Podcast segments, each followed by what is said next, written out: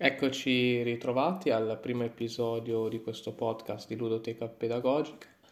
Oggi vedremo nel dettaglio un po' di teoria riguardo al gioco ehm, in generale e come mezzo educativo e porteremo avanti questo tema mh, mm, per un po' di tempo ehm, e sarà da introduzione poi per quelle che saranno tutte le nostre sottocategorie eh, dove poi entreremo nel dettaglio con dei giochi più specifici eh, con cui eh, far fare esperienze educative ehm, alle varie persone. Buon ascolto, sigla e poi iniziamo.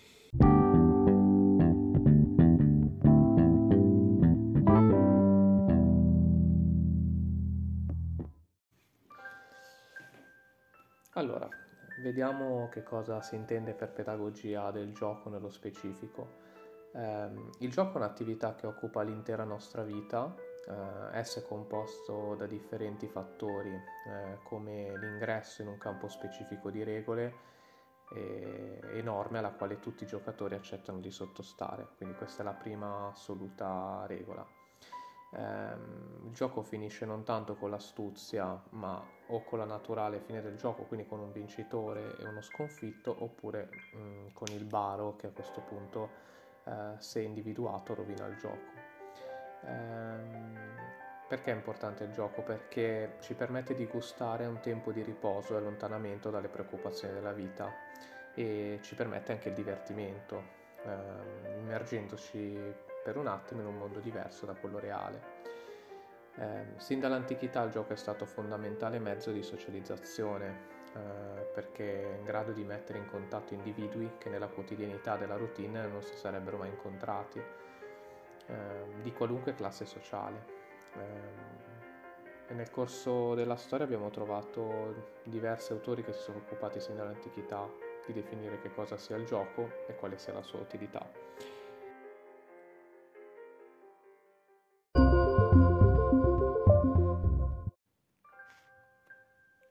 Come detto in precedenza, quindi troviamo diversi autori che si sono occupati sin dall'antichità di definire che cosa sia il gioco e quale sia la sua utilità. Eh, e la cosa importante è che questa viene analizzato passando ogni fase della vita dell'uomo. Per esempio, Aristotele sosteneva che l'intera società della polis era un grande gioco e che ogni pezzo si muovesse secondo delle regole precise. Eh, Kant sostenne che il gioco avesse una funzione biologica e spirituale, presente in numerosi animali. Eh, il filosofo inglese Spencer definì il gioco prendendo spunto da Skiller, concependolo come sfogo del surplus di energia a disposizione dei mammiferi evoluti, non dovendo più procacciare il cibo e avendo maggiore tempo libero. Con l'avvento della psicologia come scienza propria e della pedagogia, il gioco ha iniziato a prendere forma eh, nelle definizioni, non trovando eh, un unanime accordo per la sua utilità. Ad esempio, gli etologi definiscono il gioco eh, come gioco tutti i comportamenti biologicamente inutili e senza un significativo vantaggio rilevabile. Eh, la Gestalt invece ritiene che il gioco sia un comportamento percettivo, eh, nel quale il bambino fa ordine tra la realtà e i desideri, rendendo meno offuscata la sua confusione. La teoria psicoanalitica di Freud invece definisce il gioco come appagamento di pulsioni istintuali inconsce, di tipo sessuale aggressivo, mentre successivamente nel corso della vita del bambino egli ritiene l'attività ludica come una terapia utile per eliminare l'ansia dovuta ad esperienze traumatiche attraverso la ripetizione di esse, eh, per esempio mettendo in scena delle situazioni eh, e cose di questo tipo.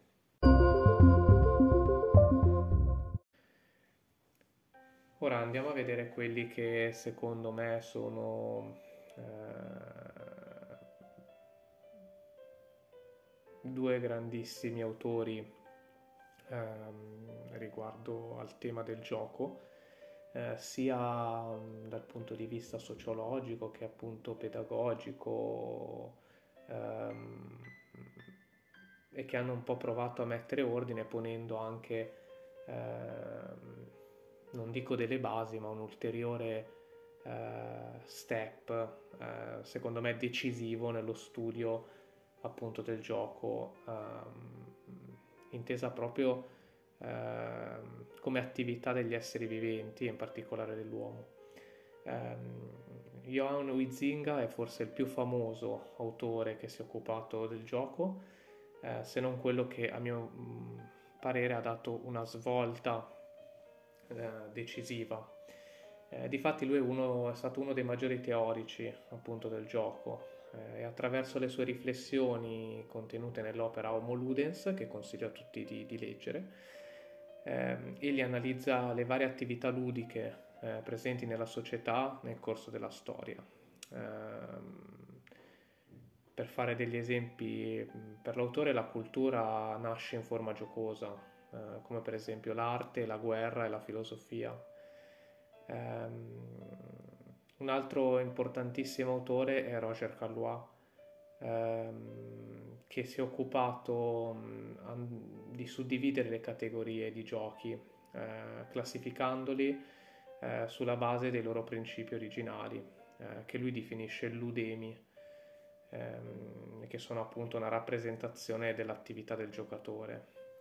E li divide in quattro, quattro macro aree che sono Agon, eh, che prende il nome appunto dalla parola greca competizione, eh, appunto rappresentato dai giochi di, di sfida, di competizione, come attività fisiche, giochi da tavolo, ehm, nel quale comunque sono contrapposti mh, squadre o persone eh, l'alea o alea, cioè la, la fortuna, ehm, che, nel quale appunto eh, il giocatore si affida completamente e ciecamente alla fortuna. Uh, sono un esempio le lotterie, eh, giochi ad esempio come la tombola. Uh, Mimicry che sono i giochi di mimetismo e interpretazione, come per esempio teatro um, attività di questo genere, e infine i links, cioè i giochi che vertono alla ricerca della vertigine o del panico temporaneo, uh, ad esempio il bungee jumping, ma anche qui come andremo a vedere questi, queste quattro parole le ritroveremo spesso. Uh, Ovviamente il bungee jumping, ad esempio, è un estremo uh, per far comprendere meglio che cosa intendiamo, ma appunto vedremo come possiamo andare a far sperimentare D-Links anche a anziani, bambini, adolescenti, adulti o ehm, come si suol dire eh, normodotati o neurotipici o atipici appunto, quindi con disabilità. E per concludere questo discorso di Callois, ehm, a queste, questi temi sono stati disposti due tensioni in poli antagonisti, eh, rappresentati dal ludis, dal ludus, scusate, cioè il piacere di superare le difficoltà eh, stimolato dalle regole, e la paidia, cioè la parte infantile del gioco, che è rilassante, creativa e libera. Quindi lui pone queste, questi quattro ludini, queste quattro parole ehm, appunto in questi due poli antagonisti. Ehm, il ludus che diciamo è una cosa un pochino più matura e la paidia che è appunto quella parte infantile del gioco.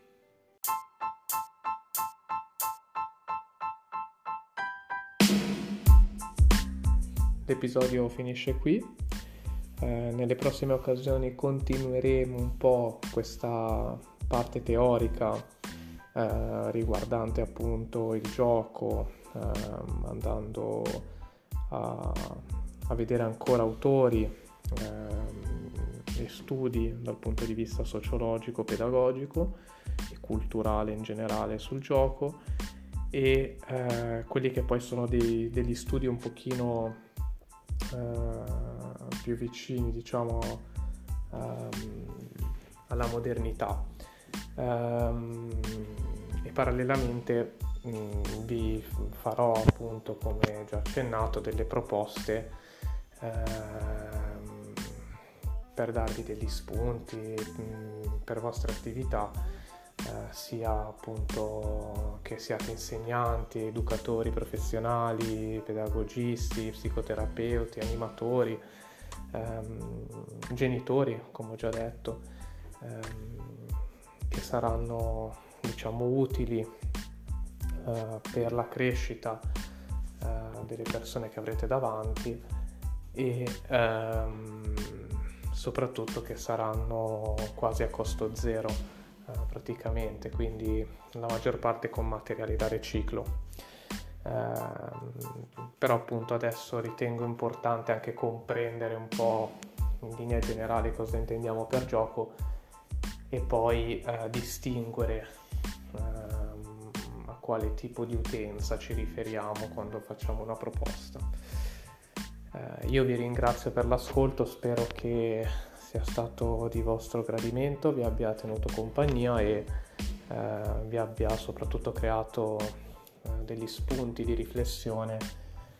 E, mm, io vi ringrazio, se volete lasciarmi un messaggio lasciatemelo pure. Eh, nel prossimo episodio vi lascerò anche la mia mail del, del podcast e ci vediamo alla prossima puntata. A presto.